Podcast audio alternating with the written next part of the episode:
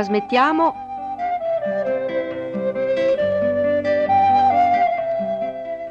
Ma il Vangelo non dice così. Da un'idea di Ernesto Comba e di Roberto Nisbè.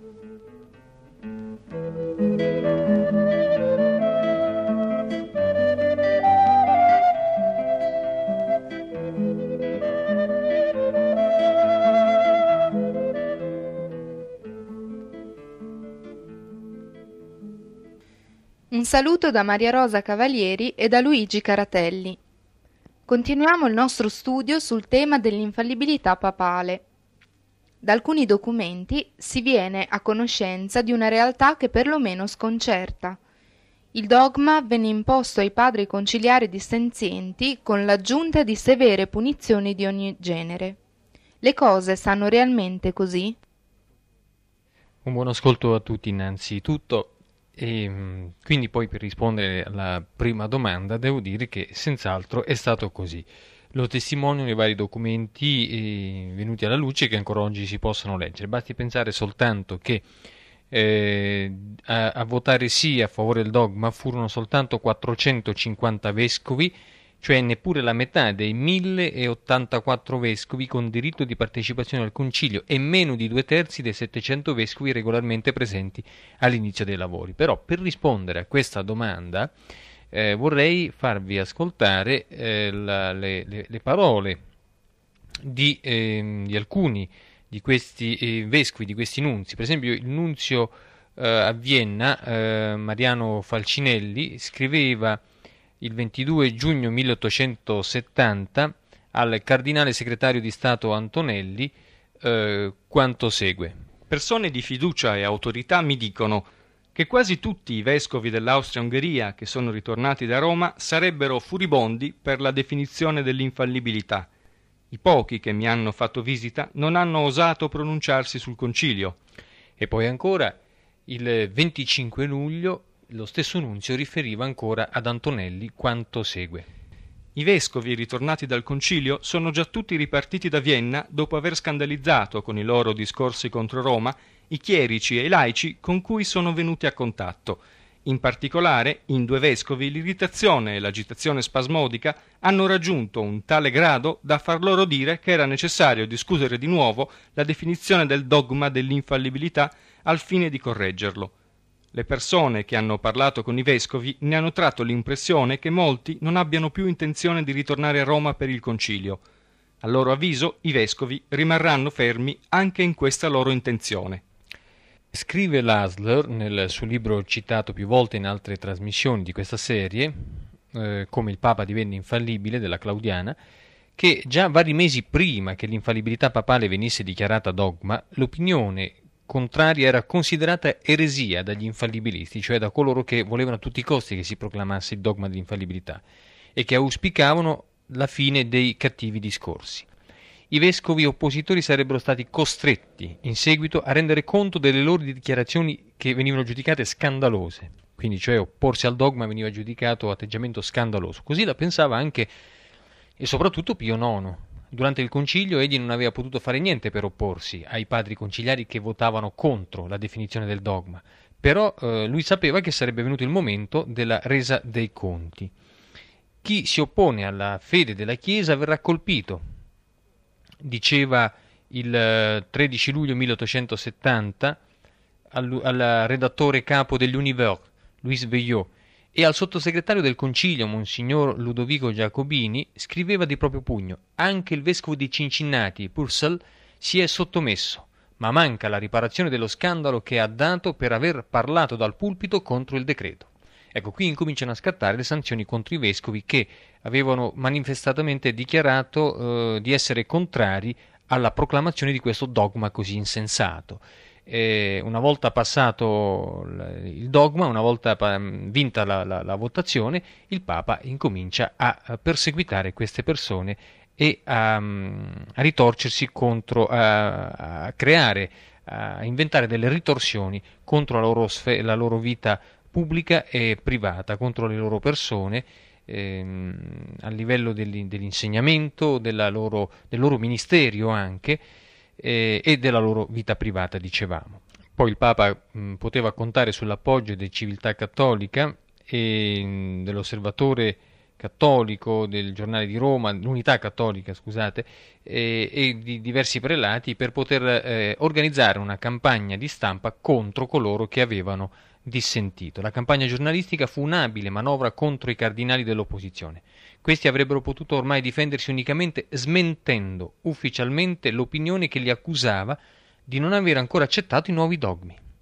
Roma non si era ingannata nel ritenere che nessuno dei cardinali avrebbe trovato il coraggio di fare questo passo e quindi praticamente la maggior parte poi ad uno ad uno si sottomisero tutti, eh, volenti o nolenti, all'accettazione di questo dogma che avevano con tanto fervore, eh, diciamo così, rifiutato. Le dichiarazioni di adesione erano importanti per Roma, quindi bisognava che questi vescovi dicessero pubblicamente abbiamo sbagliato, accettiamo il nuovo dogma eh, e ciò serviva mh, infatti per, a vincolare per sempre i vescovi. I vescovi e gli studiosi dissenzienti dovettero subire pressioni e sanzioni nella sfera privata e professionale. Di che tipo? Ma eh, di diverso tipo. Eh, abbiamo annunciato qualcosa, ora entreremo più nei dettagli. E, ehm, mh, nel caso che, nonostante tutto, i vescovi dell'opposizione non intendessero cedere, la curia romana aveva a disposizione dei mezzi molto eh, determinati per prenderli per la gola, come ad esempio la negazione di autorizzazioni e indulti. E, ehm, e, questa fu la principale leva azionata contro eh, il vescovo di Rottenburg, Joseph Efele, la negazione delle dispense matrimoniali e in breve giro di tempo ben 16 coppie della sua diocesi si trovarono nell'impossibilità di sposarsi perché il Papa aveva tolto a questo vescovo la, la, la, la prerogativa di, per le dispense matrimoniali, appunto, non poteva più sposare. E uguali sanzioni colpirono in Germania il vescovo eh, di Osnabrück, Johannes Beckmann. Eh, nell'impero asburgico particolarmente fu, duro fu il trattamento riservato al vescovo Joseph Georg Strossmayer, e sue petizioni urgenti non ottennero mai una risposta da Roma. A una richiesta di spiegazione il suo fiduciario romano, il canonico Nicolaus Vorsak, gli faceva sapere che non avrebbe ottenuto una risposta fino a quando non avesse accettato in spirito di obbedienza i decreti conciliari e, e, furono parecchi comunque a, a, dover essere colpiti da questo tipo di sanzioni. Però anche per altre vie i vescovi della minoranza ebbero modo di accorgersi del disappunto di Roma. Eh, praticamente se non si erano ancora sottomessi chiaramente senza equivoci, essi non ottenevano né il vescovo ausiliare né la dispensa dall'obbligo del digiuno per la loro diocesi e neppure le medaglie commemorative del concilio come tutti gli altri vescovi eh, anzi a volte essi perdettero persino la giurisdizione sulle congregazioni religiose, come capitò per esempio al vescovo di Montpellier, François eh, Lecourtier, e di Perpignano, Etienne Emile Ramadier, ma soprattutto, anche in caso di successiva adesione, Roma li escluse per parecchi anni da qualsiasi promozione. Ed è probabilmente per questo che al vescovo Philippe Dupin-Loup uno dei capi della minoranza francese, venne negato l'esercizio di alcune tra le più importanti funzioni episcopali. E nel suo e in altri casi lo sfavore durò finché visse Pio IX. Il Papa era convinto che Dupanloup cospirasse contro di lui e contro la Chiesa. Addirittura alcuni di questi vescovi costretti, diciamo così, a ritrattare, eh, furono in qualche modo portati a rinnegare ciò che avevano precedentemente detto e anche scritto. Molti, per esempio, avevano eh, fatto una ricerca storica molto accurata per dimostrare al Papa che nessuno dei predecessori, nessun padre della Chiesa, nessuna Chiesa aveva mai eh, ratificato un dogma come quello dell'infallibilità papale e nessuno aveva mai creduto a un dogma come questo. Ebbene, dopo le sanzioni, dopo le persecuzioni, alcuni di questi zelanti vescovi furono costretti a dire proprio il contrario. Qualcuno addirittura scrisse eh, prima del, della proclamazione del dogma non esiste nessuna mm, eh, possibilità che la Chiesa tal de tali avesse creduto a un dogma di questo genere e che il vescovo tal de tali avesse proclamato la sua fede in questo dogma. Dopo la proclamazione del dogma e dopo le sanzioni subite, eh, lo stesso vescovo dovette scrivere che questa Chiesa e questo Vescovo avevano da sempre creduto alla, alla, alla verità, diciamo così, del dogma dell'infallibilità. È una chiara, chiarissima eh, evidenza del fatto che mh, questi, questi, uomini non erano stati assolutamente liberi di, eh, di sentire, non erano assolutamente stati liberi di, di, di esprimere ciò che la loro coscienza diceva, e come non era stato libero assolutamente l'intero concilio mh, nel, nel, caso della proclamazione del dogma dell'infallibilità. Il vescovo Efele scriveva il 20 aprile 1871 all'ex ministro barone Joseph von Linden anche adesso io sono convinto che le prove addotte in favore di questo dogma non sono convincenti. E all'amico Ignaz von Dollinger aveva confidato il 14 settembre del 1870 non posso chiamare no il sì né viceversa. Riconoscere come divinamente rivelato ciò che in sé non è vero, lo faccia chi può. Non possum. Io non posso. Eppure molti di questi vescovi che avevano detto le stesse identiche cose, che si erano dichiarati così apertamente contrari alla, alla falsità del dogma dell'infallibilità, dovettero invece dire proprio il contrario, sottomessi da una coscienza turbata, da una coscienza non onesta, non retta. Questo fu il Concilio Vaticano I, eh, queste eh, furono le sanzioni e, e, anche altre che purtroppo qui non ho il tempo di elencare, che colpirono i vescovi che si permisero di creare, come disse Pio IX, questo scandalo dell'opposizione alle sue idee sull'infallibilità papale.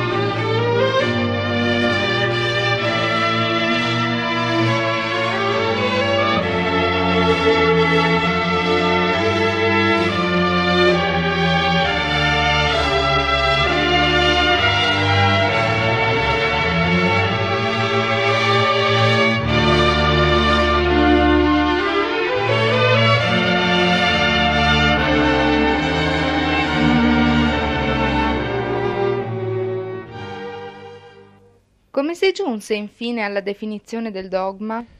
Ma i vescovi, purtroppo sottoposti alle pressioni che, di cui abbiamo parlato poco fa, furono costretti a fare delle acrobazie per poter conciliare il no eh, che dettava loro la coscienza e il sì che imponeva invece l'arroganza del Papa. E, e ehm, quindi molti si trovarono in conflitto, in un eh, tremendo conflitto. Praticamente eh, uscirono, vennero. Um, eh, diciamo così, escogitate, delle scappatoie che sono delle, delle, de, dei castelli eh, abilmente costruiti con perizia, con abilità, ma che comunque a, ad analizzarli oggi eh, provocano un certo senso di, di, di, di, ilarità, di fastidio addirittura, perché si, si dice com'è possibile che delle persone arrivino a giustificarsi eh, in questa maniera, no? Ehm, con dei sotterfugi così eh, grossolani, insomma.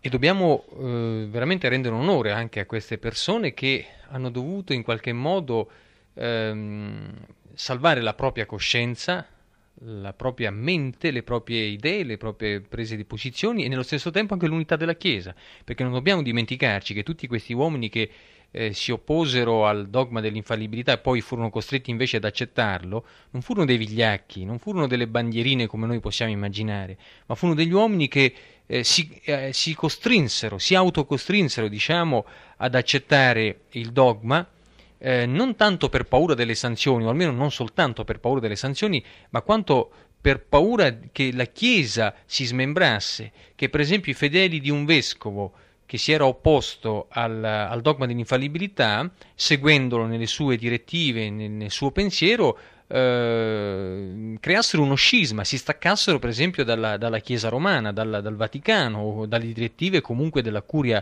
romana e così poteva succedere in tantissimi altri diocesi perché tantissimi erano i vescovi che si erano opposti, ripeto, al dogma, alla proclamazione del dogma. Quindi questi uomini sono veramente eh, da capire il conflitto che ha lacerato la loro coscienza è un conflitto eh, addirittura quasi evangelico. Eh, non volevano che la Chiesa si lacerasse, si dividesse, non volevano creare degli scismi e molti addirittura furono costretti, ripeto, a rimangiare le loro proprie parole, dichiarazioni e scritti pur di non creare spaccature nella Chiesa. Ma ci furono vescovi come per esempio Joseph Fele che eh, non si è sicuri che abbia veramente accettato nel suo intimo il dogma dell'infallibilità.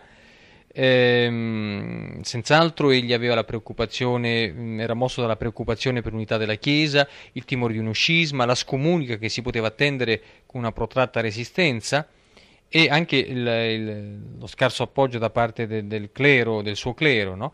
e quindi come egli stesso, secondo una sua espressione, disse, compì il sacrificio dell'intelletto e si sottomise. Ecco. Quindi vedete quale grande dolore molti di questi vescovi hanno senz'altro dovuto provare. A che cosa erano stati costretti, dobbiamo più, più che altro dire. Coloro che invece resistettero un po' più degli altri eh, furono i professori, i teologi cattolici, un bel gruppetto, che però comunque venivano mh, mm, quasi sistematicamente scomunicati e allontanati dall'insegnamento ehm, due terzi di tutti gli storici cattolici che insegnavano nelle università tedesche uscirono dalla Chiesa cattolica. A Monaco questo passo fu compiuto da cinque storici e anche in altri paesi alcuni teologi abbandonarono la Chiesa cattolica per protesta contro il dogma dell'infallibilità. Il Papa non voleva più tornare indietro, quindi chi non accettava, pazienza, doveva sacrificarsi o, come diceva il vescovo che abbiamo citato poco fa, eh, sacrificare il proprio intelletto oppure, eh, come hanno fatto questi teologi, uscire dalla Chiesa. Al Papa non interessava nulla, l'importante è che il, il dogma eh, fosse ormai già proclamato. E la repressione estese i suoi effetti anche negli archivi, furono soprattutto i vescovi della minoranza a sentirsi a disagio.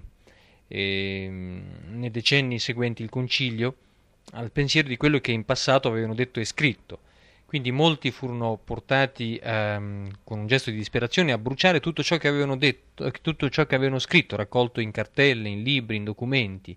E quindi ecco perché abbiamo molta difficoltà a reperire documenti originali su come sia, ehm, si sia svolto veramente il concilio, poiché il Papa poi fece redigere da storici di sua fiducia eh, la storia del concilio secondo la sua, la, la sua personale visione, no? Eh, non come le cose erano veramente andate, ma come il Papa eh, voleva che gli altri pensassero fossero andate. Eh, e quindi ecco che, per esempio, le, tutte le carte del cardinale Charles-Philippe Plas vennero bruciate per ordine del suo segretario, Richard, dopo la sua morte. L'arcivescovo di Parigi, Georges Darbuy, ehm, durante l'assedio della città nel 1871 fece bruciare gran parte dei suoi atti.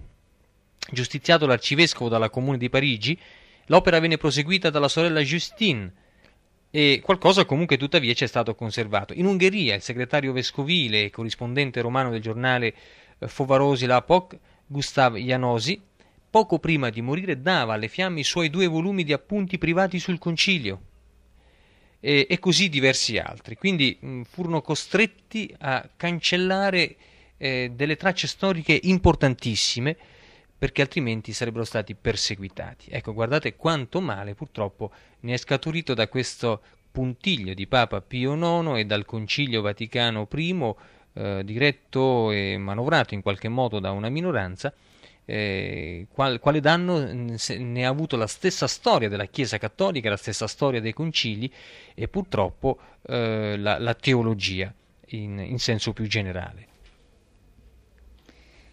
È vero che per vincere le resistenze dei vescovi contrari alla proclamazione del dogma si è istituita una vera e propria rete di spionaggio? Sì, senz'altro.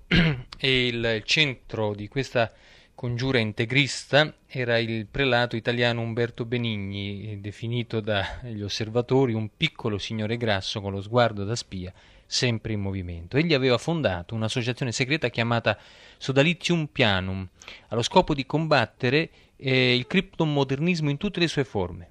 Ai suoi membri era fatto obbligo di vigilare su tutte le manifestazioni di pensiero dei laici e chierici cattolici, compresi gli stessi vescovi e cardinali, e di inviare a Roma tutte le informazioni e denunce. Proprio una gladio in, eh, piena, in piena Chiesa cattolica, se vogliamo. Ora, il membro del Sodalitium Pianum, stando al suo programma, doveva essere papalista, clericale, antimodernista, antiliberale, antisettario, perfettamente controrivoluzionario, nemico non soltanto della rivoluzione giacobina e del radicalismo settario, ma anche del liberalismo religioso e sociale. Questo lo si, eh, lo si può trovare scritto proprio su questo eh, programma, diciamo così, da Lizium Piano. Ecco, i cattolici integristi dovevano combattere per il principio di autorità, per la tradizione e l'ordine, contro il liberalismo, il democratismo, l'interconfessionalismo e il sindacalismo neutrale, quindi addirittura eh, guai a sentir parlare di democrazia, di ecumenismo, di interconfessionalismo, di dialogo tra le varie confessioni religiose, proprio eh, siamo su tutt'altra sponda. E praticamente Pio IX approvava, benediceva, incoraggiava un'organizzazione segreta di spionaggio al di fuori e al di sopra della gerarchia. E questo Benigni riuscì a mettere in piedi una vasta rete di collaboratori che abbracciava l'intera Europa e riuscì anche a fondare delle proprie riviste in tutti i paesi più importanti. Questo Sodalizium Pianum cessò ehm, eh, sue, le sue attività soltanto nel 1921. Nel frattempo erano stati pubblicati documenti confiscati dai tedeschi durante la Prima Guerra Mondiale all'avvocato belga Alphonse eh, Jonks, eh, un membro importante dell'organizzazione di Benigni. Le accuse elevate contro quest'ultimo furono tali da rendere impossibile la continuazione della sua attività ma non per questo il solerte prelato eh, cessava di combattere per la buona causa. Infatti negli anni venti, sotto il fascismo, egli doveva svolgere, Benigni, parlo del, del creatore di questa rete di spionaggio, doveva svolgere ancora un ruolo attivo e divenne infatti informatore della segreteria privata di Mussolini e divenne anche spia della polizia politica fascista Ovra, che era l'equivalente della Gestapo nazista. Quindi dalla padella alla brace, ma comunque rimase nel suo ambito, continuò a fare la spia, eh, una volta per il Papa, una volta per il fascismo. Di lì a poco ci, furono, ci fu il 1929, quindi i patti lateranensi, il concordato, il Papa colse l'occasione per prendere eh, a piene mani da, eh, da, da, dallo Stato fascista eh, delle prerogative che eh, ancora oggi in qualche modo eh, lo, lo, lo, favoriscono, diciamo. Ecco. E, mh, c'erano persino cattolici che scorgevano una linea diretta tra il dogma dell'infallibilità e lo stato del Führer. E infatti ehm, scriveva nel 1933 il noto prelato di Colonia Robert Grosch nella rivista diretta da Romano Guardini, quando nel 1870 definiva l'infallibilità del Papa, la Chiesa anticipava su un piano più elevato quella decisione storica che oggi viene presa sul piano politico, per l'autorità e contro la discussione, per il Papa e contro la sovranità del Concilio, per il Führer e contro il Parlamento. Quindi eh, una Chiesa che a quel tempo non doveva assolutamente vergognarsi né nascondersi di essere diventata eh, la spalla prediletta del fascismo. La proclamazione del dogma ebbe anche ripercussioni nella società. Quali? Ma ne abbiamo già parlato, si pensava che l'infallibilità papale potesse dare potenza al papato, alla Chiesa romana, contro il modernismo, contro il liberalismo e quindi potesse fare da argine contro queste influenze, queste dottrine che venivano giudicate perniciose e senz'altro eh, scismatiche, no? eretiche. Mm, una dichiarazione, una o due dichiarazioni proprio su, su, tutte le altre, per esempio per l'arcivescovo Victor de Champs il concilio doveva essere l'arcobaleno dopo il diluvio. Eh, il principio di autorità è crollato, si diceva, questo è il grande male di oggigiorno. E con queste parole il vescovo Félix Dupin-Lu delineava la contrapposizione rafforziamolo nella Chiesa e salvorremo la società. Il principio di autorità. Rafforziamo il principio di autorità nella Chiesa e noi salveremo la società. Il 25 maggio del 1870 il giornale ultramontano Unità Cattolica scriveva all'imperversare del male inarrestabile della libertà di stampa, veniva giudicato un male inarrestabile la libertà di stampa, pensate, grazie alle quali, alla quale ogni giorno i giornalisti diffondono menzogne e calunnie, può essere anche vero, deve venire contrapposto quale mezzo di salvezza il Papa infallibile, il quale ogni giorno può istruire, condannare e definire senza che a nessun cattolico sia lecito metterne in dubbio le decisioni.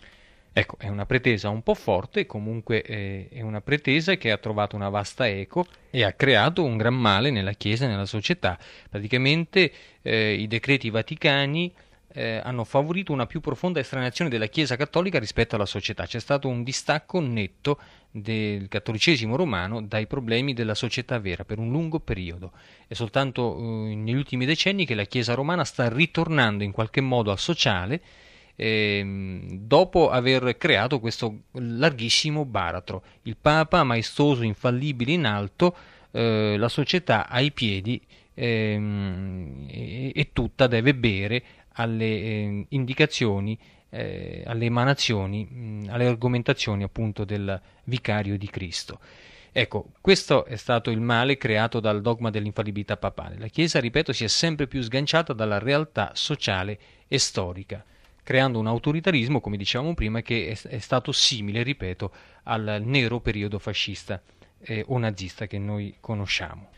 Ma purtroppo l'età dell'oro di una società ricondotta all'antico ordine, quale si erano attesi molti infallibilisti, non era alle porte, anzi proprio la, la, il momento in cui veniva proclamato il dogma dell'infallibilità eh, sembrava paradossalmente che il Papa venisse privato proprio di questa prerogativa perché ci fu la, la, presa di Roma e quindi questo Papa infallibile doveva miseramente cadere di fronte alle baionette eh, dei, dei, dei, dei, bersaglieri.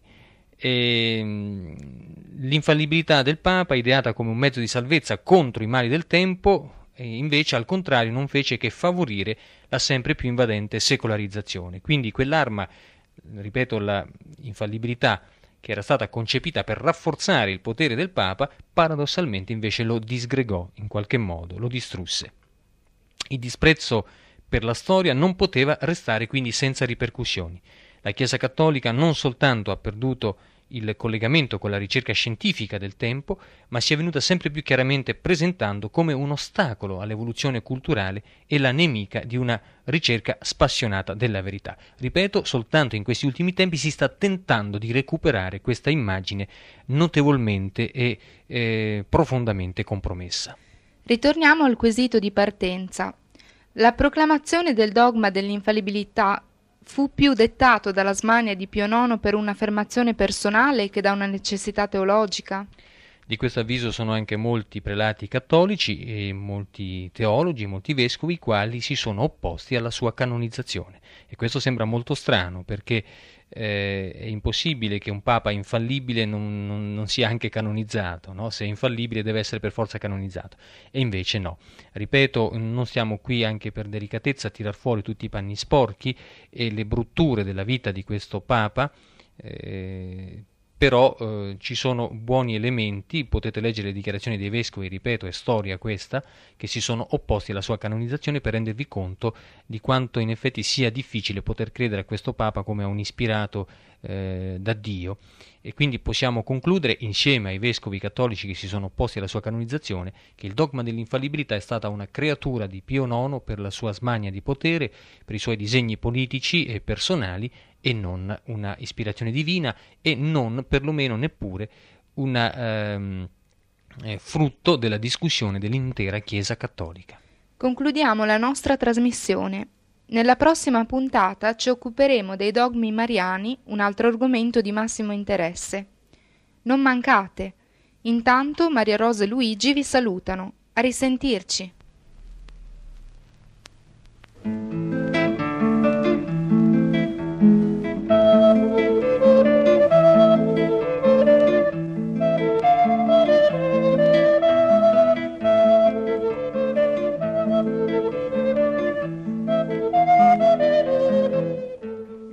Abbiamo trasmesso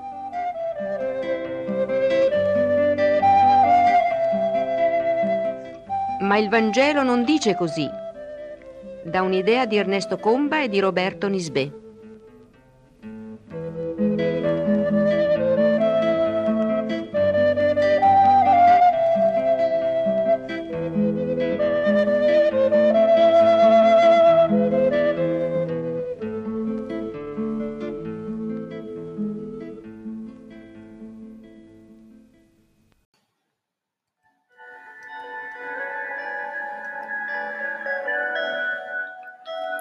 Offerto da Che 2020, un progetto che punta a divulgare la parola di Dio nella sua integrità.